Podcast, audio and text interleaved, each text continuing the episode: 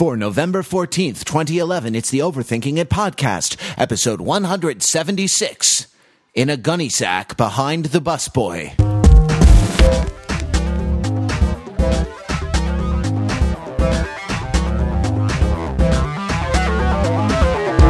Welcome to the Overthinking It podcast, where we subject the popular culture to a level of scrutiny it probably doesn't deserve. Kendall Jenner gets a car. Kris Humphries gets a lawyer. But first.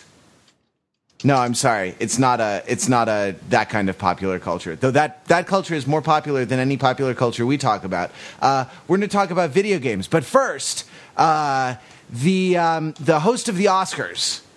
It was uh, announced that um, that uh, Eddie Murphy would not host the Oscars when Brett Ratner uh, made some. Um, I think he said that rehearsal is for fags. I think was the quote that uh, Yeah. that Brett Ratner, the the bad boy director of you know Tower Heist. Tower Heist. and, and I mean the, the Rush Hour movies. no, the Rush. Yeah, that's that's Oh. what, that's what's made all the money. The the, the Rush Hour movies. So he made his money in stereotypes, Who is, basically. yeah, he, he's you know has a reputation for being a boorish douchebag. So I don't know why anyone was surprised when he said this, you know, boorish sort of douchebaggy kind of thing.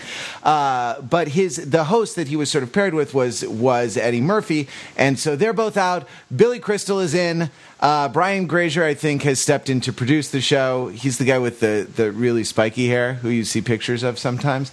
And uh, but um, but we want to provide a public service uh, on the podcast. And so the question to the panel tonight is um, what is uh, who's your backup host for the Oscars? That is to say, if uh, if Billy Crystal, uh, who is filling in, if Billy Crystal, I, you know, he's not a young man, and if something comes up, um, who should we have uh, as a backup host? First in the alphabet, I'm sorry, Pete, it's Matthew Displacing Belinkie. Peter Fenton. Oh. I live with this like uh, Catholic guilt of just existing. Um, you know what? I'm gonna go with. well, oh, sorry, was did we phrase the question specifically an '80s figure? That's No, yeah, resurrected? you know what? How about an '80s? Yeah, how about an '80s comedian or '80s pop culture figure? Right. I was thinking along those lines, and I was thinking that it's time to bring back bring back Max Headroom. Uh, I don't. I don't remember. Here's the thing: like, I was too young to really understand what the hell Max Headroom is supposed to be. The context. He's like a sort of a a. Uh, is that how people thought that computers would be in the future? That like the when when the uh, the singularity happens and like uh, the robot apocalypse overtakes us instead of like bas- basically you know in the the third matrix movie where like neo goes to the to the center of the uh the robots and the uh the big baby face made out of swarming nanobots talks to him? Like that in the 80s we thought that that was going to look like max headroom. Is that accurate? Um, I yes. I mean, I, apparently, I, obviously, someone thought that's what it would look like because that's what it looked like when people thought it would look like that. So, He basically looks like a cross between Agent Smith and Duke Nukem, so it seems like vaguely appropriate. Right. I mean, well, Uh, the, the reason I bring it up is because I like the idea of like, what did people in the past think the future was going to be, and then when we sort of reach that point when it actually is the future, how accurate were we? Um, and I think that like, you know, now it's 2011, and this is probably when they thought Max Headroom would be a, a reality. And I'm curious, um, curious uh, if the world is, is ready for him to be in prime time now. Um, I think I think that uh, uh, Max Headroom needs to have some sort of buddy. I don't like the idea of Max Headroom doing it all by himself because uh, man, you know, Max Headroom is this sort of blonde-haired, blue-eyed British thing, right? Like, and I feel like the world would not be willing to. I mean, we, we're more comfortable with Siri, who is like a faceless, like sort of gender ambiguous slash female presence, right? Like, we don't want it to be forced upon us so much who this person is. We want it to be a little more ambiguous. What uh, artificial intelligence is governing our lives, right? So we, we don't want it to have such a strong personality. I think I think if you want to compare to Siri, what? my my thinking is Max Max Headroom's a very very funny guy, but his his shtick is more sort of a, a goofball shtick. So he needs a straight man to Well, as, play off. as opposed to the Oscars, which is like so sophisticated and cutting edge humor. Yes. So he so he needs a straight man to play off of, someone to to feed him lines, or someone to react to his you know stuttering staccato like weird blend of '80s pop cultural references. Like so he. Yes. Yes, Max Headroom Siri. That is an Oscar hosting duo for the She's age. the Anne Hathaway to his um, James Franco. S- s- s- I s- get behind- Siri, who wins Best Picture? I'll tell you. You know, Oscar this is not to- a bad idea. because I really like the idea that like Siri is the new kid on the block, right? So that I, I like the idea that that she gets her fresh face ingenue day in the sun. Um, and it's just, it, but it's a giant gold-plated iPhone that they like roll out on stage, and um, and you have to before you before you ask who the winner is, you have to push like a big button that looks like a microphone, and then ask in a really clear voice. Anyway, Excellent. Moving right, moving right along. You got to leave space for the, you know, uh, Peter Speaking Fenzel. Hey, Hey. so so originally we were talking about this also in terms of desperation moves involving like nostalgic figures because you need to find something that people are, are somewhat comfortable with. Um, so uh, in doing this, I explored a little bit, and I do highly recommend going to the website, which is entitled in its short description, the website of comedy legend Gallagher, uh, GallagherSmash.com, uh, because he's the only comic I know who would be incapable of making a joke that would offend the Hollywood elite uh, because uh, he doesn't have content, right? So, I mean, he has a little bit, but uh, you're familiar with Gallagher, right? I guess, but you forget that Jack Nicholson is half watermelon. That's true. It would be funny. Actually, everyone would get offended. You have to put like ponchos on all the fancy gowns in like the first 10 rows. That would actually be great. Just Wouldn't like the be awesome? reaction shot of like Angelina Jolie and she's wearing like Versace. Yeah. That's just crusted. It just layers and layers of watermelon. just splashing out there and like you see all the all the stars get up and just all try to make for the bathroom and all the bathroom seat filler people like come in and like they're trying to dodge like they're like gallagher's trying to fake him out to see when he's going to hit the watermelon to see if they're going to be in their seats or not i think that would be really enjoyable i also think you could set up podiums around the the room so that gallagher could like pop up in a different place and hit the watermelon there uh, for those of you who might be unfamiliar because you might be a little young gallagher was inexplicably one of the most popular stand-up comedians of the 80s and his big deal was that he would hit fruit with a giant mallet like a Not sledgehammer all fruit. You're you're you need to be specific about this. well, no. I mean, if you watched a full Gallagher routine, he works his way up. But the big money shot was the watermelon and smashing a watermelon with a hammer in like a sort of. The '80s were a big time for ponchos in audiences because it was like you know Shamu was a big deal and people Yeah. were in the splash zone and that was a big deal. The whole decade was like the Blue Man Group, basically. Yeah, pretty much. So yeah, so I was thinking that Gallagher would be a great way to distract people um, from the fact that there's no content in the Oscars, and it would be a good desperation move. Um, so yeah, that, that's what I'm going to go with. And also, if you want to see Gallagher, uh, it looks like his next tour appearance is Spokane, Washington. No, Ventura, California. Well, it doesn't look like his website's been updated in a long time, but it looks like. Uh, no, yeah, he's in Spokane this weekend. So head up to Spokane, Washington, and go see what all the fuss is about. 25 years ago. Excellent. what, what all the fuss was about. exactly. Pete, I'm still trying to visualize what other fruit is there besides watermelons? Well, there's a lot of fruits. Well, he does oranges, I think, right? Like, I think he did. I think he did even would do apples and stuff. I mean, he would really work his way up from small stuff. I feel Um, like it actually, if you've ever operated a sledgehammer, swung one, it takes skill to hit a small piece of fruit with a sledgehammer. Technically, So- it's a sledge-o-matic, not an actual, and it's much he closer to doesn't, a he doesn't actually like swing it John Henry style. well, it's got a really broad hit, striking face, right? Whereas sledgehammers are really heavy, dense iron, right? And you, they have a fairly while while they have a flat hitting face, it's not large. Um, whereas the sledge-o-matic uh, had, had a pretty broad uh, striking face, so that it was a little bit easier to hit um, hit objects square on, even if they were round. Did he which was kind of- invent his own tool? I don't think it has any other uses. Uh, I don't know whether it would qualify. I guess in a Imagine him certain like, like. Thor like a mighty forge with like his shirt off, just like sweating, like forging the blunt instrument of comedy. Yeah, the sledge-o-matic, the head of the sledge-o-matic looks vaguely like a uh, like a tree trunk or like a piece of stone, uh, and it's duct taped around the handle. the The head is about as large as Gallagher's head. Um, I mean, I guess I said it isn't a tool. I guess if a monkey were to figure out how to use a sledge-o-matic, it would be a really big deal. Um, like it would be hilarious. That monkey would host the Oscars in a second. it would also get those termites out of that hill a lot faster um, than that stick that he's been using. so, so there you go. Excellent. Pete Fenzel. On to John Perich. The GoBots.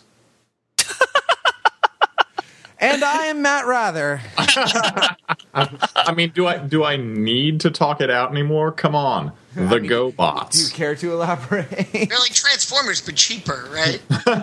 exactly. Everyone remembers the GoBots. There was that one and uh, and the other one, and there was there was the bad guy. I think he had rocks or something. I don't. You know, I did have a GoBot when I was little, and it was very cool because it was a car, and it was one of those cars where you set it on the ground, and if you pull it back while pushing it on the ground, it like a uh, you know a little motor winds and it pushes it forward. You know those kind of cars. Uh, you th- I, you're thinking of someone different. Those those aren't. I don't think those are these GoBots. No, it was it was a GoBot, and then okay, so so then the thing that it did was it transformed after it had gone like 15 feet, and it like popped up and turned into something a robot that immediately. Oh yeah, yeah. I had I remember those. The Transformers had those too. Oh, did yeah. they? I mean, I'm not saying I don't want to. it's a transformer. Oh, you're. Uh, I'm only in thinking that I had disproven your point, John. I had. I only ended up proving it in the end. Well, no, no, don't give up hope so quickly. It's very possible the GoBots copied that too. They copied. no, I had one, and it was it looked like a little, um, almost like a little jet plane with like big delta wings and like a big tail, and then it was really just a robot doing a jackknife, so that the point in the front was like sort of like tails, as if it were a suit jacket, right? And so it was like his butt and the tails of his suit jacket facing forward, and he would flip, and his like big feet would, if you were really lucky, would land him on his feet, and that would be pretty impressive. But that didn't happen most of the time. Got it. Uh, and, and so for for me, I, I went back. I had to rack my brains for '80s comedians because I, I spent a lot of time watching like Betamax uh, copies of like the Comic Relief HBO telethons. Um, I don't know if you remember those from, uh, but they were always hosted by Whoopi Goldberg, Billy Crystal, and uh, Robin Williams together. Yep. I um, They were like a triumvirate, like an ancient so Rome. so Yeah. my my yeah exactly the sort of un the unholy the unholy trinity and um and uh so my first thought was paul rodriguez who who you know replaced uh, bob eubanks on the newlywed game you, I, I also spent a lot of my misspent youth watching game shows, you know, because they were before my bedtime. I had a ridiculously early bedtime as a child. It was, uh, it was, you know, practically fascism. It, you know what? It was worse than fascism in a way. In a way. in a way, in a way, It was worse in the sense that you had to experience it. Yeah. You know what we say in a way. Um, well, By the way, if you Google Paul Rodriguez, I don't think you find the person that you're talking about, unless he's figured out how to ollie in the intervening time. That is his son. The uh, Oh, the really? Professional, the professional skateboarder. Uh, Paul Rodriguez Jr. is the son of Paul Rodriguez, the comedian who began his career in the 80s and was on a lot of those comic reliefs and uh, then uh, got this uh, gig. Uh, got this gig doing the uh, the Newlywed Game, which I, which I remember because um, uh, because Bob Eubanks always used to say "make whoopee" as a euphemism Yeah. for have sex, and like you know. What, and there is that, that famous clip that I think you can YouTube if you want. Like, what is the strangest place that, that you and your partner make whoopee? And uh, one couple answered in the butt, yeah, yeah. and that's that's you know I don't know, it's viral. That's that. That's like the equivalent of that Press Your Luck episode that goes on for three episodes because the this guy was a savant and like because memorized the way. it worked. machine. Exactly. It's that's like you just broke the Newlywed Game. He basically can't do it occupied anymore. pressure luck. Yeah, then when he comes back, they have to come back with a whole new system of robust checks and balances on the on, on the player's ability to check the system. But So- I, um, I, but I, I, I, in fact, I don't choose Paul Rodriguez. Ladies and gentlemen, I give you the 84th Annual Academy Awards, hosted by Arsenio Hall. yes. Oh, man. Uh, another. we were all swinging our arms for that one. Oh yeah, I was I was uh, you know fist pumping in the air. It Yep, was yep. yeah, absolutely. That's that's my choice. Arsenio all the way, baby. Uh, fantastic, fantastic. Arsenio. All right, moving on. Um, right? So it was a big week this week in something that I know absolutely nothing about. So I'm about to get a little education from the other three uh, members of the panel. Uh, video games, something mm-hmm. I know absolutely nothing about. And I, I understand it was a big week for video games. Pete, am I mistaken in that assumption? No, you're correct. And I would not so much call it an assumption as derived information from what we told you right before the podcast started. Wow. what do you call it? What do you call it in improv when someone serves you up a premise and your scene partner just throws you under the effing bus? uh, that's well, someone to some degree it's called it, a right? neg. It depends on whether or not people laugh. Uh, no, it actually it actually doesn't. Unfortunately, no. I should I should run with your president. Well, has been a big week for video games. You're correct. We had two of the biggest titles and most anticipated titles in recent memory. I would say both both because of the cachet of their franchises, and of course, as these franchises build up steam, pun intended, uh, then uh, which I guess only about a third of the audience is going to get. But as the franchises build up steam, then the anticipation for the later installments of the franchises build up steam. Plus, these latest in- installments of the franchise franchises have every expectation of being awesome, and I think have delivered as far as I've heard. Um, and also, just the delivery method is different, and we can get to that. But just like the degree to which people can participate in the opening day or weekend of a video game is a lot different than it used to be. Uh, and of course, for this week, I'm talking about Modern Warfare 3 and Elder Scrolls 5 Skyrim right? Um, so those to, are the big releases. To tag in real quick, for, because I've I've played neither of these games, so this will be my one my one useful bit of contribution. Then I'm going to tap out for like five minutes. Uh, Modern Warfare 3, and this is per the latest news as of you know Sunday evening. Numbers might be updated by Monday when you guys listen to this. Uh, apparently, uh, moved four hundred million dollars worth of uh, product in its first twenty four hours, right. which which makes it the most successful entertainment product in one day launch ever. I mean, blowing away any equivalent movie or book or, or, book. Wasn't yeah. It, I mean, wasn't it the latest Grand Theft Auto that had it before? Or no, it was Modern Warfare or something that had it. It was Modern Warfare Two that had uh, that I believe had the record before, or maybe GTA Four. I don't know, but in any case the record is being consistently broken by video games, so it's it's almost not news anymore. But just you know, rendering further the notion that films are it, not a dying medium, but the focus is shifting from film as a medium to video games as a medium, and this is the latest salvo in that score. Mm-hmm. And for those who are still trying to catch up, Call of Duty and Modern Warfare are the same thing nowadays. Call of Duty used to be World War II video games, but Modern Warfare is their sort of modern franchise. They're more contemporary stuff. I mean, so if you look at it is that like yeah, it's it's sort of like a like if X Men is the sort of meta is, is the sort of overarching franchise then like the first class movie might be the start of a new trilogy whereas that there's still the old trilogy out there right um, right right because like you know almost certainly like next the i mean here's an interesting thing about video games which is that movies we know they're coming years ahead of time. We knew there was going to be an avengers movie uh, probably like two or three years ago. Um, and we had time to get excited about it. Where video games they tend to play pretty close to the chest um, that like this video game modern warfare 3 which is now the top selling entertainment product of all time i don't think it was announced till like june. Um, and like almost certainly like next fall the new biggest selling um, video game of all time will be some other call of duty game which they won't announce until like next summer. You know oh, like they're certainly working on it now but they, they really uh, they managed to keep them pretty secret yeah, I mean, some, sometimes that's the case. I, I, th- I know that um, you know, Heart of the Swarm, the Star the StarCraft sequel, has been talked about for the past year and isn't coming out until next year. And there's some instances where games are in development for a long time, people talk about them for a long time. But I think you're right in that, like, you don't. I don't think you have to build quite as much hype to get these kinds of numbers. Like, this isn't a function of the people promoting video games being better at promoting video games than the people who promote movies are at promoting movies. I think that that's the main takeaway. You don't need the hype machine so much. Like if you remember, you know, the, I mean, not if you remember, but if you think about when movies were threatened by television and it looked like movies might be going out of business. And then they came up with like the Towering Inferno and the Tent Pole and the Blockbuster. There was a degree to which promoting opening weekends and big releases was a way of working around the fundamentals of their business and the idea of their margins being compressed by the competition. It was a business strategy to add value to what they were doing.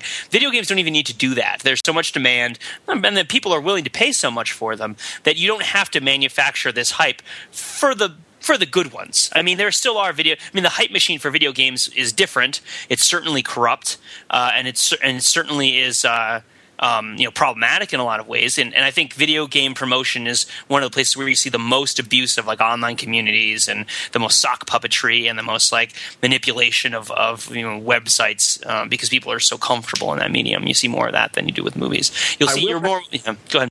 I will add the hype machine for these two games, for Skyrim and Modern Warfare 3 in particular, has been pretty extensive, if by nothing else than the TV spots I've been seeing mostly because the only form of TV I watch live nowadays is uh, professional American football. And there have been a lot of ad spots for Modern Warfare 3. There's a very popular ad with Jonah Hill and some other guy who I don't That's know. Sam Worthington is the other guy. Sam Worthington. Sam Worthington. Okay. He made a little movie called Terminator Salvation. Hard, hardest, hardest, working, hardest working man in Hollywood, Sam Worthington. Uh, Sam Worthington as the pro and Jonah Hill as the noob. Right. And it's, the, it's the vet and the noob. And of course, there's sort of a meta joke in there because Sam Worthington was the voice of the main character in last year's Call of Duty game, uh, Black Ops. Whereas I take it Jonah Hill is not the voice of any character in Call of Duty Modern Warfare 3. No, uh, yeah. not as far as I know yet. Although I haven't played all missions. No, I believe he's, he's, a, he's a, a, new animated sitcom on on uh, Fox, right? Oh, I was going to say he was a wisecracking horse in Skyrim. Who's like, "What are you doing? You got, you need to get up on." That's what Eddie Murphy's doing. He's like, "You need to get up on that dragon. You need to go fight that dragon. I'm going to sit down here and eat some oats." Um, but, but we've yeah. done enough Eddie Murphy impressions the last lifetime. We can move on from there. It is funny that they make Jonah that they make Sam Worthington the the veteran and Jonah Hill the noob, uh, considering the. Um, the differentiation between people, the sort of physical assumptions about people who are good at actual war and people who are good at first person shooters, right? Like you might expect Jonah Hill to be the noob and Sam Worthington, like I guess who's older, right? And is of course like you know, a, a, heavily trained actor type British person. Well, I guess I, the the presumption, and I think you know this is something the commercials and the game are trying very hard to market, is that you know you're not playing a game, you are you know experiencing war. I think the tagline is the lines of you know there's a soldier in all of us or something like that. Like you right. are becoming a soldier by getting better at this game. So obviously we want to cast someone who is plausibly a soldier, the chiseled and handsome Sam Worthington, as the vet and then you know someone who isn't quite plausibly a soldier, but by the end of the commercial, you know he's he's capping fools like what uh, as the noob. It is funny because if oh, go ahead. No, no, I, I wanted to make an interesting distinction, which is like, yes, on one hand, like there's a soldier in all of us. It's like this is the closest you're ever going to get to war, but that's not the tone that the ad has. The ad is sort of like this rock and roll music, and they're they're sort of like they they make jokes. Jonah Hill is funny, and the sort of the impression that it gives me is that like it's it's it's all fun and games, right? This isn't serious, as opposed to uh, Modern Warfare's three big competitor right now is Battlefield 3, which the commercials I've seen are much more like this is a serious game where you do serious things and you can like live out your fantasies of saving the world. Um, and and last year the the competitor with Modern Warfare was Medal of Honor, which was the one where it actually was sold on how realistic an experience of Afghanistan it was. That they interviewed all these real special forces soldiers. They tried to recreate specific locations in Afghanistan, and I mean, Modern Warfare, although obviously I think people people enjoy the sort of like you know the the the weapons and the artillery and all this, and it's based on real things. It it seems like the tone that they're going for is not like super serious.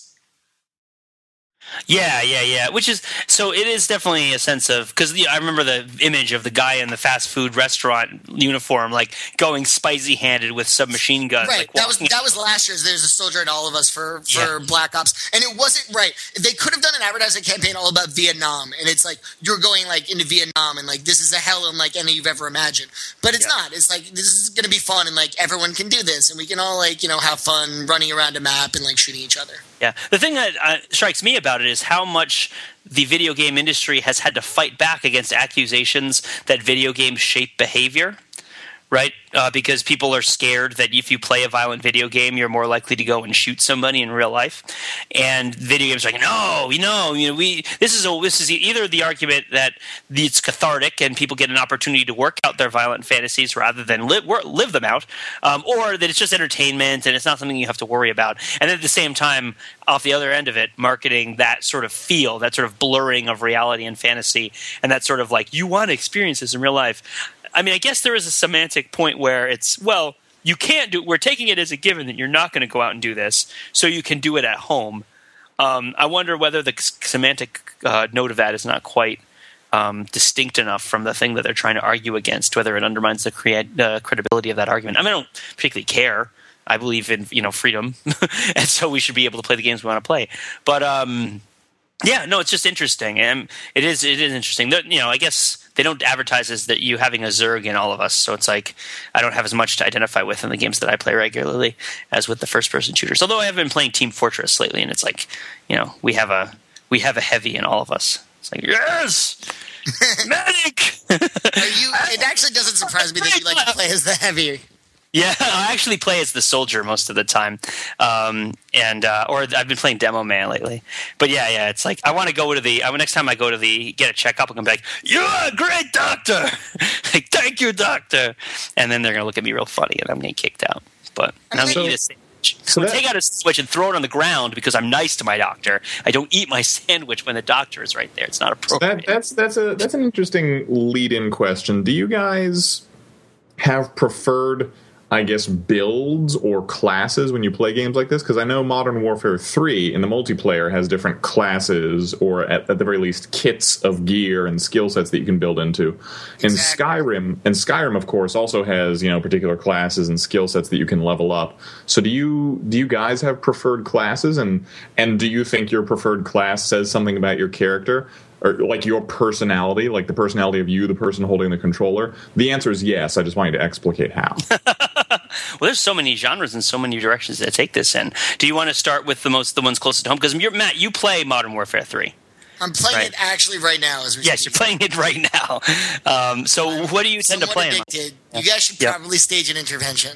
um, I, you know, it's it's not as simple as like classes. Like, you know, you can be. It, it's it's not as um as as as predetermined as it is in um in uh, Team Fortress 2. That like you can pick your guns you can pick your secondary guns. Then you have an assortment of perks. Like, do you want to not show up on the radar? Do you want to be really fast? Do you want your bullets to travel further? Uh, do you want to have more sense of where everyone else is? Then you can pick your kill streaks. That's, let's say you kill two guys or three guys in a row. What do you want your reward to be? Do you want it to be uh, like an airstrike? Do you want it to be a bulletproof vest? Um, then you can pick like upgrades for the guns, like what kind of a scope do you want? Um, is there any sort of uh, do you want like a silencer, but that carries a trade-off of range and power of the shots. Um, then you could pick the uh, the kind of finish you want on the gun. What kind of camouflage do you want? That has no tactical purpose whatsoever, but it gives you a sense that um, so it's it's it's not like you know you're one thing or the other. It's like what combination of things complements your play style. Are you the kind of guy who wants like to move very fast and like run into enemy territory and just count on your reflexes, or do you want to be like very strong and durable and sort of defend the base? Yeah, and I'm sure there are particular combinations of weapon perks and I guess skill perks that you know mesh together very well to create. Well, I mean, you're you're playing it, so you tell us. Like, are there particular combinations that you are finding in play over and over, whether as yourself or as people who shoot and uh, who shoot you and whom you shoot at? I mean, you know, I'm not the best to, to sort of sum this up, so that like I hesitate to say something like that because I'm probably going to to misinterpret what I'm seeing, but to, to, my eyes, like what you start out with is the assault rifle, and I mean, like, but what I start out with is like that is the best for the majority of players when you start, and it's probably going to be the best for a while, and then when you reach a point where you're really good, then maybe you want to switch to like a lighter machine gun because what that can do is like you can shoot fast, you can move faster with it because it's a lighter weapon. You can shoot faster, shoot more bullets. And the trade off is that the bullets do not hit as hard, so you need to be more accurate with your aiming. So that like when you can officially make the change that like I don't even need the assault rifle. I can like run around with the light machine gun and like sort of shoot people in the back of the head before they know I'm in the room. That's when you know that like you're there. Like right now, I'm, I'm running off a very powerful assault rifle so that I can shoot people from far away. I can kill them with only a few bullets, assuming that I can aim at them, which is a big assumption to make. Um, so that I, I've I've not um and I mean also there are the snipers who are like a sub breed of their own. It's like they're playing they're playing like a whole different game.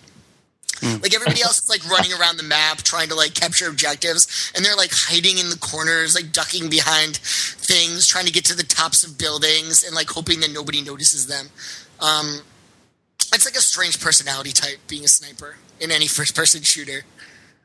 Um, It's, it's a strange personality type being a sniper in in any life, I would think. Yeah, I, I actually once embarrassed myself by saying a bunch of I don't know what possessed me to do this, but like saying a bunch of mean things about snipers um, over dinner with a large group of people, and it turned out that one of the people I believe was married to a sniper, and it was like a really real, awkward. Like, like, like not somebody who played a sniper in first person shooter. no, no, a real life actual sniper who, as far as I know, wasn't there. But with them, you never know. They could be anywhere. he could have been in a gunny sack hiding back with a busboy, like ready to pop me. But he determined I wasn't an officer, so it wasn't worth the trouble of revealing his position to the Yeah. rest of the bar. Um, I mean, I'll answer. I'll answer your question, and I'll rifle through some of the genres. I think it's it's changed a lot since I was a kid. I think when I was younger, I liked to play characters who were more finesse based. I appreciated characters who had more backstory. And as I got older, I've gotten kind of grizzled, and I, I'm just I love slugfest characters, and I love characters who can just like go into situations. Um, and try to sort of like not characters who like are actually like tanking on the front lines, but characters who try to like you know do deal lots of damage uh, through fairly direct means, um, but are not necessarily tied to like the sort of strategic core of what's going, the tactical core of what's going on. So, for example, in Team Fortress, I like to play Soldier, who is a guy with a rocket launcher, right? And he, he can blast the ground and shoot himself into the air, damaging himself, so that he can gain a tactical advantage on his enemies. Uh, you know, these days in StarCraft, I play Zerg, and I, I bump out a lot of roaches, and these are these you know big aliens with these thick carapaces that are supposed to run. They burrow under the ground, and they pop up, and they take a lot of damage before they go down, right? In um, in uh, I'm playing L.A. Noire right now, right? And you get to pick your suit, and I'm picking the suit of like the fist fighter, right? Like the Broderick suit, which is like a, a sort of a blue suit with a straw hat, which is supposed to be like a little bit lighter and a little bit more for getting in fights. And I tend to, and I'm playing that game a lot, playing L.A. Noire. We can talk about that in a little bit too. Um, when I played uh, last time I played a tabletop role playing game, John was there, and I played an Avenger with a big axe, and I would try to run in there and try to beat things up. Uh, there's a certain amount of self sacrifice in the characters I play, where it's like I don't care if I'm going to take damage. I want to get in there and finish what I'm doing, which makes me pretty bad at first person shooters. you have to simultaneously like evade while while dealing damage. Um, so and, and and much more effective at uh, at slower strategy games where you can sort of pick your sh- where you don't have to consciously be aware of the fact that you need to avoid getting hurt. Um, it's something you can sort of okay, I'm going to turn on this part of my brain for a little bit and see how it works, and I'll turn it off. Um, I'm not very good at dodging. I'm not very coordinated. that's that's kind of the thing is I want to be able to make, get my way out of the situation. So like in ice hockey, you know, I would be the, the fat guy, or in uh, in um, Maybe we do have a team of the four fat guys. Yeah, I'd play that sometimes, definitely. Although I kind of like the average guy too, but the skinny guy was kind of eh, maybe I'd have one on the The team. skinny guy I- will like fall down if you blow on him. yeah, exactly. It's like one skinny guy and three fat guys would be a team I would play a lot, right? And it's like you have one skinny guy in case you're like totally unable to move the puck around, but if you have but the three fat guys, and you just try to get in fights. In fact, large stretches of the game, no progress would be made. Right? So you're basically just- like the 1970s Philadelphia Flyers. uh, yeah, I, I, sure. are they? Are they? Elaborate. Do you have any more I, think, I believe they were known as the Broad Street Bullies, and they were known as like a very physical team that would just try to like uh, cow the other team into submission by like beating all their best players up. Um, Let me just say, I was really, ex- I was really excited when I first heard about Bill Laimbeer combat basketball for the Super Nintendo, and and when I play NBA Jam, I come out and I push you like as you're trying to inbound the ball. I stand there and I push you.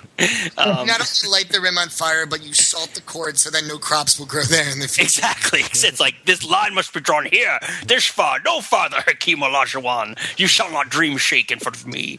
You know, He's heating up. Blow him out, blow him out, foul him, foul him.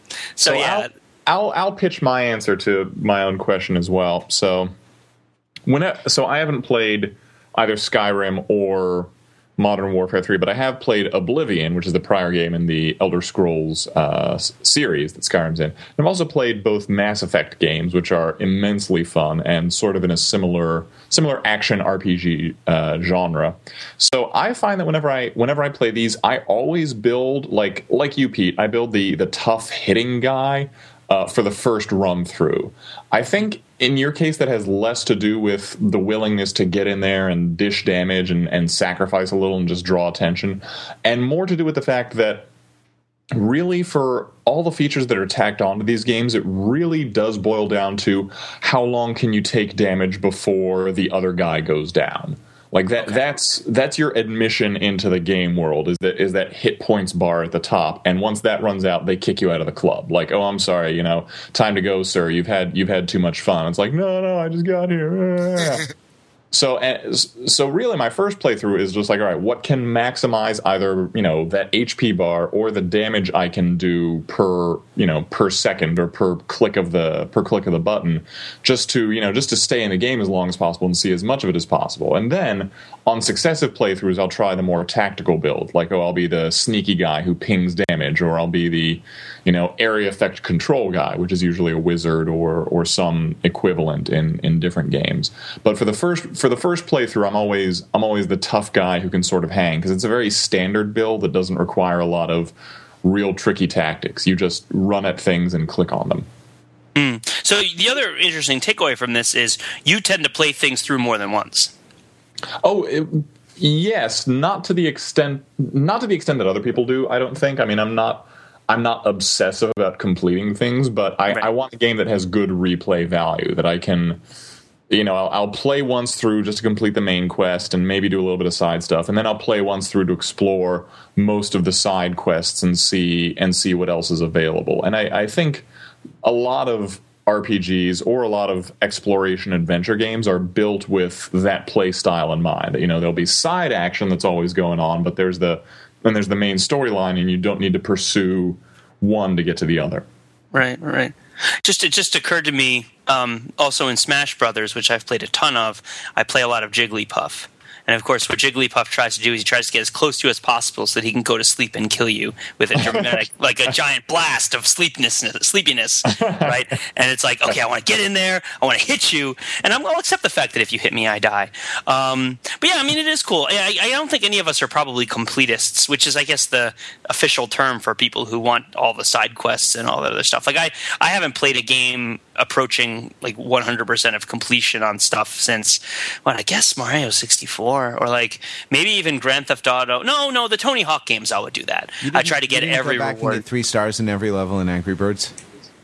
Uh, no, no, not yet. Although I am trying to get all the power ups in my tower defense game. I, I, do try to do that sometimes with Angry Birds, but sometimes Angry Birds pisses me off, man. Angry Birds makes me angry. Well, the Angry uh, Birds are pissed off too. I guess. I mean, is that the point? Like, is, is are you supposed to be feeling like the birds, like smashing your head against these walls over and over again? Um, I don't know. I guess in puzzle games, maybe. But but when, what I'm talking about is like I'm going to go and do every side quest and look up everything in the game and figure out how it all works. I mean, I'll do it sometimes, but uh, not that often. I, some people yeah. really love that stuff. Um, I mean, there's an insane amount in some of these new games. You know, like if mm-hmm. you go around, there's a new um, there's a new Batman game out now, mm-hmm. and it, if Arkham want, City, like, right? yeah, and you could like you know look look on every rooftop of Arkham City and like find yeah. all the Riddler trophies. But mm-hmm. then like you don't actually get like Commissioner Gordon's not going to mail you a medal when you find all the Riddler trophies. All you do is like you tell your friends that you found the Riddler trophies, and yeah. and I don't know what happens. It just, it seems like the reward doesn't outweigh the the tediousness of of trying to get 100% completion. Yeah. Now, I mean, I, have been thinking. So, playing these new games, right? And I'll share a little my own experience. I'm currently, as I said, playing L.A. Noire, which came out for PC this week. I don't have a Xbox or a PS3, so I got it for PC. Um, and it's a game where you have to really exhaustively search through a lot of these places, and you just sort of walk around a crime scene, continually clicking the mouse button. That's how I do it. I like brute force it. Walk over every square foot of the place, clicking the mouse button constantly, see if I find all the details and stuff and it feels like a very old school game to me because it reminds me of the old Sierra games, right? Yeah. Um, and yeah, so where like, and I, one of my favorites is uh, called is Robin Hood Quest of the Longbow, Conquest of the Longbow, which is one of my favorite Sierra games from back in the day. And if you did do everything right, there was a big reward at the end of the game, um, which I thought was really cool. There are a lot of cool things about that game that I feel like people should incorporate in other games. Which is that at the end of the game, after you've done everything, you you inevitably get captured and you get put on trial for your crimes, and it's determined at your trial based on all the stuff that you've done, whether you go to prison or not, and what other sorts of outcomes happen to you. And a lot of it is in, involves whether you found the best solution to the things that you solved. So it doesn't stop. It allows you to have a certain amount of open endedness in that if you find the wrong solution, it lets you progress. But there is ultimately a calling to account for the choices that you make. So, like, you meet a, a, a, friar on the road, and you or a monk on the road. And you need the monk's coat in order to sneak into the monastery. Now, you can hold him at arrow point, and you can ask him to give it to you. You can give him money. Like, you can give him food. You can do something nice for him. Like, there's a variety of different ways you can deal with this. Uh, and depending upon how nice you are to him, he'll he's going to testify. If he's dead, he's not going to testify. But if he shows up to testify at your trial, he may put in a good word for you, which is going to be to a great effect for what you're doing. Now, in L.A. Noire it doesn't seem like. I mean, I'm not that far through it yet. I'm just on the homicide desk. You know, you progress through the game doing different kinds of crimes, but uh, but I'm assuming it's probably not going to be all that different, right? Like based on you get stars, right, and it's the stars that are the rewards and and achievements right? Achievements are such a big thing now in these video games, and I enjoy achievements. Like I like getting them, but um, man, there's a lot of achievements in a lot of these video games. It's like it's a, it's surprising how it snuck up and become this big thing for all of these games. Like, and for Matt, who you're not familiar with these things, it's like, oh, like you just walked over three blue house tiles, like you get a special achievement. Right. Called, yeah, you didn't even know that you were supposed to do those things. Yeah, exactly, exactly. And then eventually, if you get like some sort of arbitrarily high, that would be a fun point. Like, what is the tipping point of achievements you get, which makes you start thinking it's plausible for you to get all of them? Right, like it's probably around what, like seventy percent or so, like where it's like, oh, I actually no, it's might- lower. It's lower than that. So it's got. people- It's like t- yeah. because I don't honestly care unless I feel like it's in reach. You know, it was just coincidentally. Um, but yeah, But I mean, yeah. I think I think that that um, leads to something interesting. Uh, like I'm playing Modern Warfare now, and like people who haven't played first person shooters recently probably just figured that every match is you know you you start everybody has a gun and every match is the, sh- the same but basically it's a role playing game. The same as like a final fantasy or something. And you level up your character. Every time you do anything and even it's it's the same deal that like things you weren't trying to do. That like when you shoot 10 guys from a kneeling position you get a certain amount of experience points. When you use Yeah, a you certain do. scope when you when you shoot a, a, a couple guys like after having been shot two times previously then you get like a comeback reward. And like you get experience points for everything and you level up everything and that leads to you unlocking better weapons and everything. And in a way i've complained about this before that i think it's it's kind of a poor system because it um it leads to a situation where the people who've been playing the most have a large advantage um, because they've unlocked everything. And so that when you're starting the game and you need the most help because you don't know any of the maps, you don't know how to play, you are at the you're the greatest disadvantage because you have the gun like right out of the box and they've all been like uh, spending hours and hours unlocking these scopes and these perks and everything. But it really does keep you on that hamster wheel because you're like, oh, if I play a few more matches, I can unlock this new shotgun and who knows? And then based on that shotgun, I can unlock a better shotgun. Um, and it's really there's always something new to do. And the the really sinister thing that they've that the Call of Duty people invented is like you figure that like in these games there's got to be an end to it. There's got to be like a top level, and once you get to that level, there's no more way to level up. And then so the Call of Duty people invented this thing called prestiging, which is that after you reach the highest level in this game and, and the previous uh, two Call of Duties, I think, um, what you can do is you can elect to go down to zero and basically start the multiplayer again from zero experience points, zero unlocked weapons. But in exchange, you have a cute little icon next to your name that shows that you are a prestige number one. And you can do this, uh, I believe, like 10 or 15 times. Jeez Louise. Keep in mind that every time you prestige, we're talking about two million experience points. And just to like give you a point of reference, killing somebody is like hundred experience points. So and the thing is, people do it because they're like you know, like all of a sudden, once they invented prestiging, being the top level is not nearly enough. Like you can't even show your face at like uh, the junior high or whatever it is that, that where you get your props if you haven't you know reached prestige number four Um, so it really does like keep you playing beyond the point where it might even be fun, just so that you can say that like, yeah, you know, a prestige twice, and uh, you know, I unlocked everything, and I have a golden weapon, and Yeah, the biggest difference when we're talking about between movies and video games, and this is something that I think has really ratcheted up in the last couple years with video games, is, is that a, vi- a movie you can watch once and you can lo- like a movie a lot and it can become a big part of your life and you can quote it and enjoy it. But a video game, there you can engage with that every day. And a lot of these reward systems are based around practical experimentation and trial and error to try to get people to play the game as much as possible. And then, therefore, to give more money over time, to engage with the brand, right? To develop loyalty to their specific franchise, to invest in its community. And then, when the downloadable content comes out, they'll pay for it, right? Like, um, it, it's, Yeah. it's this idea that we are designing the, we're no longer they what they figured out is that you're paying for a video game because you want to play it right? It's it's not just an abstract sense of who wants to be the best. We want there to be competition but we also want people to feel good and enjoy the video game that they're paying for. So we're going to reward people and incentivize them periodically in like little small things and then periodic bigger things and then little small things periodic bigger things in ways that have been tested by cognitive scientists and there's all sorts of studies figure out how the brain reward functions work. It, they're really like imitating an addiction uh, and creating an addiction and fostering an addiction. But I don't want to just decry it. But it's like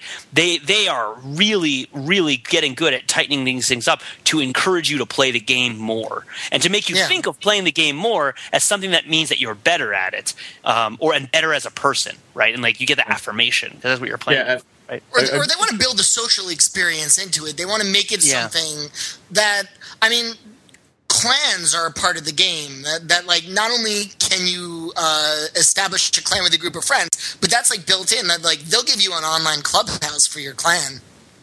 Mm, they'll just they'll just give it to you. Well, yeah, I was uh, yeah. yeah. I was very surprised when I started up with Team Fortress that there's like there's built-in coaching. There's like a button you can click on to get a real person to come and coach you to play the game better. Um, which is like it's a it's a reminder after the tutorials, which is wild that like there's such an institution around this. I don't think they're paid, right?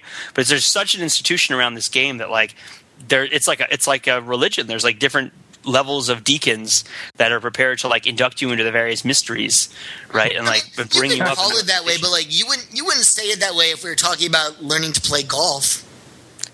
Um, I mean, I guess. That's a good question, though. I mean, for some people, golf is like that, but and this really a, there is a lot of yeah there's also a lot of peculiar ritual around golf. I mean like the the, the fact that there is a magazine for golf full of golf tips and reviews of equipment when really the game hasn't changed in terms of rules or what it takes to play in I don't know the couple centuries since it was invented. The, the, there, it, there's apparently an infinite or near infinite, if you if you believe the golf fanatics, amount of detail that can be given into you know how to perfect your swing, like how to transition your weight from your front foot to your back foot, and things like that. So it, it's a level of detail that seems mystical and almost you know ecumenical to outsiders, but apparently makes a lot of sense to people who do play golf. Well, you can unlock so many hats too. Like you get the, the Greg Norman hat, right, with the shark on it. You can get Well, the I- I hear- golf hat. I hear if you get maximum prestige and totally grief a bunch of noobs, they give you a different colored jacket. Actually, like, That's You- exactly. Isn't that interesting? How similar that is. How similar golf is. You buy the new clubs. Like the best players don't really fret that much about their clubs. I guess you don't really think of. But the it's like the sweet spot for buying new clubs is the person who thinks that they're getting better.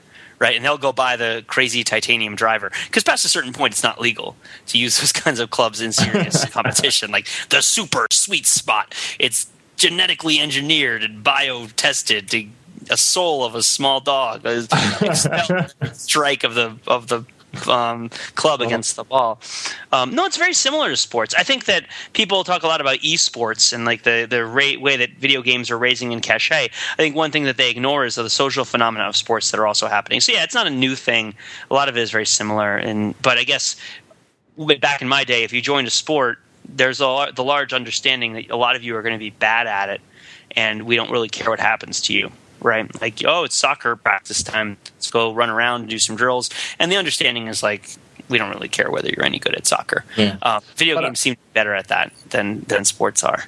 And golf is a good analogy because I think a lot of the continued appeal of golf is that it's a a good well, I mean, it's it's a social networking activity, and I mean that in the sense prior to when it was sort of co-opted by marketing jackasses like myself, like legitimate social networking. Like you play golf with people you're doing business with. You you meet you know other lawyers or salespeople on the golf course. You you hit a few rounds. Some of you do better than others, and then you know in the clubhouse afterwards you talk business, and that's how you make contacts and make deals. So that's why it's important to be able to at least least play a convincing game of golf. So you can get out there and hold your own with with other people in your peer group. And on a much smaller scale just because i think the people who are real hardcore gamers don't necessarily have that level of social you know networking cachet yet. But on a smaller scale i think you have something similar with video games because if all of your friends are playing call of duty modern warfare 3 you either you know, say goodbye to them for 16 hours of the weekend, or you try and learn Modern Warfare 3 yourself just so you can get online and go with them. A lot of my friends, for instance, right now are going through the, the latest uh, Forza Motorsports series, which is also a video game. It's a racing video game where you get to customize the cars you race with in a lot of detail. And I know World racing friends like that.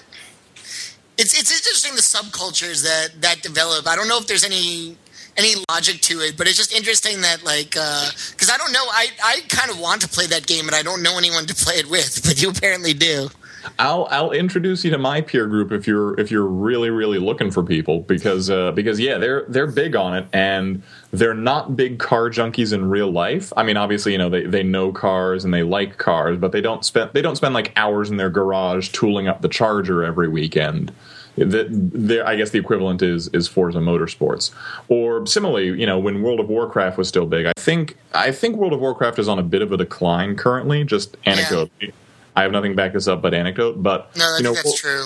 World of Warcraft, you know, if, if all your friends are raiding this weekend, you either sit out or you learn how to play WoW with them. So it's it, it's keeping up with your peers. Mm-hmm. I mean, the thing that used to draw people into massively multiplayer online role playing games is now available for many other genres of games. That's really what's happening, right? All these other games are becoming World of Warcraft. They're becoming MMORPGs. I don't want to say they're becoming World of Warcraft. It gives far too much credit. No, no, I'll say they're becoming, they're becoming EverQuest. Yeah, yeah, they're becoming massively multiplayer. They're not necessarily yeah. all role playing games. I mean, except in the sense that you, you sort of are playing a role in, in a meta sense, right? Uh, mm-hmm. I guess over your headset with the with sure. you know what I mean, whatever twelve year old right you're you're talking to, and your gamer tag too. Yeah. They're not 12. They're actually FBI agents, so be careful about oh, that. Every last one of them. The government. Yeah, you, only make that mistake once. A year. you, you don't have no idea the training in insults that you get as a government agent so that you can convincingly play a 12 year old on a, on a server that's doing a Battlefield 3. Yeah. it, is, it is intense. But no, yeah, no, it, it's. Uh, you people use their gamer tags, right? And they use their nicknames, and they develop personas around their their nicknames that they use for these games too. You get to name yourself, which is kind of cool, right? And as of course, as we learned from Genesis, the power to name things is kind of elemental, sure. and and has a sort of mystical quality to us. I mean, I'm not saying it necessarily is actually mystical, qua like not realistic, but it has that level of cachet in the way that we shape the world. Like that's the the weight class that it's swinging in um, to be able to name stuff. Yeah, so yeah, so uh, so and and of course, um, I don't know. So John, you said you're playing you're playing older video games now, is what you yes. were telling me before. So we, yeah, we, were, yeah. we were talking about uh, replayability and. Yeah. And also the, the desire for the desire to complete something and the, the level of you know challenge and reward, and you guys were talking about Modern Warfare and Skyrim, and I just before we signed on to this call was playing Just Cause Two, which at this point is over a year old. I want, I want to say maybe even more than that, but I've been getting into because I, I tend to be a very slow adopter when it comes to video games. Like, I, I don't like putting down, you know, 60 bucks for a video game in the first week it's out. I'll buy it used or buy it once the price goes down. but Just Cause 2, I've been playing for a while and getting a lot out of. Like, to give a sense of the. To give a sense of the density of the world here, I've put in about probably 10 hours over the last week just of, of constant gameplay and i've gone from about 26% complete to about 33% complete just before i signed off now. So just cause 2 for those of you who don't know depicts you at it i actually wrote an article on it for the site uh, earlier like way earlier this year uh, depicts you as you know a CIA agent who's launched onto this I think Indonesian, you know, island, this fictional island called Panau, and told to essentially overthrow the government. And there is a, a main storyline mission you can follow through, but a lot of it is the side missions where you're supposed to blow up government facilities or run around local villages and, you know, blow up the government, you know, gas stations and propaganda broadcasting booths and things like that, and just cause general chaos. And causing chaos in that way unlocks unlocks weapons and stuff. And one of the things I'm finding is that you know every every discrete you know town or base that you completely you know annihilate ups your completion percentage a little bit. And uh, I've been playing this game for a good while now, and each of these bases, it's they're challenging enough that you can't just run in guns blazing. You have to approach it sort of tactically, but they're not so hard that I get frustrated after more than you know an hour or or less of play. So I, I, can I can take a base down in like ten to fifteen minutes, and you know get a neat little sort of frisson of satisfaction. And I'm like, oh, okay, cool. And then I check the map. It's this immensely dense country that I'm on, and there's you know another base not too far from here. So like, oh, I'll swing over, check that out, and then you know six hours are gone like that. So it's it's a little ridiculous.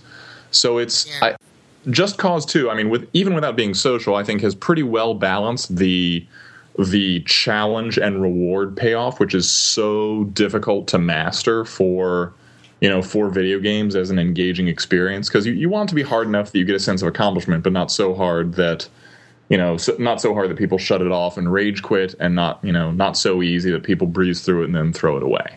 And I mean that didn't used to be a virtue in video games. Like you guys remember like Ghouls and Goblins, or even let's take Super Mario Brothers. Nowadays, like a kid would would throw down the controller for Super Mario Brothers in frustration pretty much instantly. I mean, you get three lives, and then even if you're in the eighth world, uh, that's it. You start again from the beginning. Um, yep. I, I, think the I you think know, and it seems so uh, brutal by today's standards, where it's all about making it challenging but not too challenging. And even if you do die, you can certainly restart from the point you you died. I think I think the sea change in design philosophy came from when video games evolved from things we played in arcades for 25 cents a pop to things we played at home. Because in arcade games, the goal is to make it hard enough that, you know, people have to keep putting quarters in in order to play. Whereas in home play, the, the idea is that someone's going to sit down and settle into it and sort of engage with it over a period of time. So, you know, you don't need to you don't need to keep throwing brick walls at somebody literally in the case of mario brothers because you know they're, they're, sort of bought in. You want to give them an engaging experience that they can keep coming back to. Yeah. Right right right. And you know what's you you mentioned it that these games are they take so long to beat that you know these are and in a way it makes sense. Like like a game nowadays costs what like 60 bucks new is is pretty much the price point. And yeah in a way, like you want some decent entertainment out of that. But like I've read reviews of Skyrim that talk about like I've played 40 hours so far, and I even ha- haven't started the main quest. All I've been doing is like crafting armor and like pickpocketing people for fun. Um, that sounds like a fun Friday night to me. That's what yeah. I do down. That's what I do down in Harvard Square. Is, uh, and I mean, there's just tremendous games, but then you know, in in a way, I think they can be daunting to somebody. It's like maybe you do want to play something like Modern Warfare or Skyrim, but you feel like, wow, it's going to take. It's an investment in time. Like if I buy it, I'm not going to have fun if I only play it like you know a couple hours a month. I need to like you know. Uh, it's like a part-time job, pretty much. Yeah, I think people with that attitude get called casuals right? Which is a derogatory term, but also they buy it. Derogatory yeah. term, yeah. They used to buy Wii's and now they buy Kinects, right? Is like the uh, that's how they get your money. Uh, is they buy iPhones, pretty much. Yeah, that's true, pretty much. Yeah, yeah, yeah. So now they just spend all that money to call people which I guess they want to get in touch with the other human beings, which is crazy. Why would you want to do that? Yeah. Um, I, mean, I do think that my, my biggest complaint about Modern Warfare, all of them, is that there's no there's no ranking system that allows you to play against people of similar skill levels, which I think is is it's a shame, but it's it's almost like a tacit admission that like this isn't really something that you do unless you're like serious about like putting in the hours it takes to rise to that high level of play. Yeah, and I wonder whether it is really a good use of time. I mean, I do like. Mean, well, you know, aren't you the one who, who, who said that like we should not apologize for the things we love? I know. I, I'm I'm less concerned about it about the idea that I should be doing something that's more worthy, and more concerned about like its effect on my mental and physical well being over time. Okay. like like I just I don't know because I have noticed I've played a lot more of these games in the last few weeks than I had previously, and I think part of this is because I decided just to, to try something. When I, when your main game is something like StarCraft and you only really play when one of your friends is online, um, and you don't play anything by yourself, uh, it's a different experience than if you've got a game that you play multiplayer against strangers, you play by yourself, and you can play whenever you want. Um, I definitely have noticed it take you can sink so much time into these things and they're so good at keeping your attention right? They're so good at keeping you engaged with the playing experience um, that it really sucks you in and like I have a lot of stuff I need to get done and it's not getting done. This is not a good thing. Um, and it, but it's mostly just like uh, feeling i mean i don't know if you guys get the sort of gaming hangover right? Where it's like i've been staring at a screen for too long i've been sitting in one place for too long you know i'm, I'm full of diet soda maybe that's not I mean, that's just me I've, well, I've I've definitely gotten the sensation of after marathoning on GTA for a while, like oh, oh I got to go to the store and get some milk. Like I'll go to the store, and as I see a car approaching, I'm thinking like, all right, do I want to jack this one? Like if, It's like if that's a they're, nice car. they're slowing just down. out. It's better than Yep. my car. Yep. Like you guys remember when when we were in New Haven and Explo was around, right? Were you guys there for that? Yeah. When it was like the group of high school kids who were like visiting a college campus as like a paid activity to try to pad their resumes. I was playing a whole ton of Grand Theft Auto 3 at the time, and I did end up stealing one of their signs and bringing it to a barbecue. Like me and and uh, a certain Swedish uh, academic friend of ours who shall remain nameless despite his awesome dude. Like we stopped, we jumped out of the car, we ran up, we grabbed it. Like I was practically visualizing the awkward way in which the characters run around cars, um, and, and threw it in the trunk and ran. Although I hated the sign too, because it, it's very strongly implied. Well, what it said was that drivers should watch out for Explo students, which very strongly implied they should plow over the rest of us, um, which I did not appreciate. but I don't know. Maybe I was the only person who cared about that thing. But uh, but we stole it, and it was probably not the right thing to do. But I think the video games do affect your perspective. They definitely get inside your head. So are there ones you can play that actually will like foster a more productive attitude? Like is there a video game that's like totally addictive and all consuming that's going to make you want to like go out and like say nice things to all the people in your life that you love and like do, Uh, do all the things to help you follow your dreams? Yeah, yeah, The Sims. The Sims, oh great, awesome. That's like, Like, oh. wait, you're you're the uh, you're giving the opposite of like the scenario of the movie Toys, right? Where uh, the, the movie, the movie Toys had a scenario. Yeah, LL Cool J was in it. It has No, that's that's Wait, tribe. Isn't, that's isn't tribe The called Sims Quest. all about being like a horrible control freak? and like micromanaging every aspect of the lives of the people you love? yeah, Well, and this, the- the myth that you're going to somehow win if you do it, but you won't. Not in the game, not in real life, it's not ever. partly it's partly about that, but having having sunk many hours into The Sims, I think it's more about recognizing that there are multiple spectrums, multiple facets of things that can contribute to your overall sense of well-being, and that you can't just focus on one because then the others are going to slide by the wayside. So you know you have a room score, which is the quality of the room that you're currently in, and you need to you need to maintain that by like making the bed and turning lights on and buying you know nice furniture, and then you have like a bladder score, so you got to go to the bathroom every now and then, and you have a hunger you have a hunger score which decreases you know the longer you go from eating, and uh, and that that realization, I mean, I, I'm not going to say it's changed my life, but you know, every now and then, you know, I'll I'll come home and you know I didn't make the bed before I left that morning because I was in kind of a hurry, and I, I see my unmade bed, and it's kind of like, eh, that would be nicer if it were a if it were a neatly made bedspread. You know, I can see my room score diminishing a little if you know if, if you'll allow the silly metaphor there. So I, I- I think I think that's a useful philosophy. The idea that you know you can't focus obsessively on one aspect of your life and let other things fall by the wayside. You have various needs, all of which are all of which need to be kept in balance for good well being. the um, I hesitate to ask this, but what happens if your bathroom score goes too high? if your if your bladder score diminishes all the way to zero, uh, your your or if it gets low enough, your guy will start ignoring your commands and try and sprint for the nearest bathroom. But you Uh, can prevent him by walling it off. Yes, if you, if, this is if the one thing I've done in The Sims. Sorry. If you if you somehow stop him, or if you like can give him a countervailing command before then, he will eventually soil himself. At which point, you know his comfort level will also diminish by a substantial amount. Yeah. Uh, other people might point and laugh at him, and his bladder level will then reset to like you know fifty percent or something. I think that there's a puddle on the ground that he cries in, which is pretty awesome. Yes. yes, it is that. Wow. Why am I not playing this game right now? this game is awesome. But I can't believe that you recommended this as a game that will actually like make you a better person because it sounds like it would do the opposite.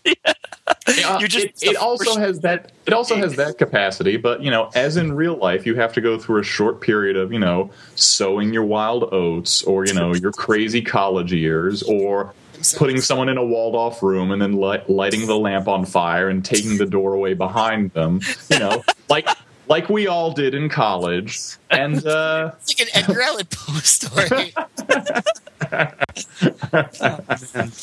Well, uh, as as often happens when you're playing video games, an hour has disappeared without uh, without my really knowing where it went. I, You know at what? least I I've I've heard. leveled up today. You know, I've heard because I I don't uh, play video games because I, I generally don't do things I, I'm not already good at, other than host a podcast. Heyo. Zap. Um, but uh, if you would like to join the uh, the game, I was actually interested in in getting some advice on the podcast. Uh, so actually, um, uh, let's put this. unlocked. You asked for advice on the podcast. advice asker. I want to put this. I want to put this out just as a uh, as a as a totally selfish question to our listeners. You can you can uh, go in the comments on the show notes. Um, and, and tell me as a complete uh, complete noob who like I play casual games on my phone uh, uh, occasionally as a like a quasi meditative way to kill time, um, but uh, other than that I'm not at all good at it. I haven't played a uh, I haven't played a video game since since the the Sierra Online days. Actually, what what should I buy and get um, to uh, raise myself to a level of video game awesomitude? What what console or computer games like what if you could d- design a uh, a one ten course, a video game one ten course for me? What would it be? I actually might do it. I actually might write a series of articles if someone gives gives one that sounds interesting. So you could put that, or you could join the conversation about video games, about uh, the overthinking of their their uh, deeper meanings about the two that came out this week, uh, or about anything. Uh, you can email us at at podcast at overthinkingit.com. You can call or text 203 285 6401.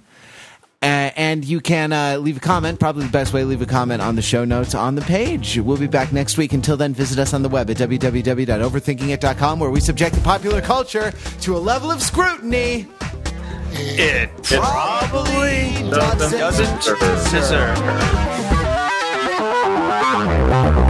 Podcast achievement unlocked.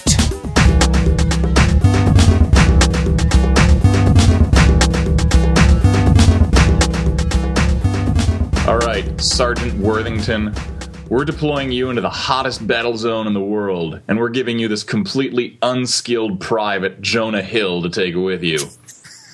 Teach him the ropes. Welcome to Modern Warfare 3 Beach Volleyball Edition. Ooh, yeah, headshot. Oh, headshot. Oh, there's another headshot. Yay!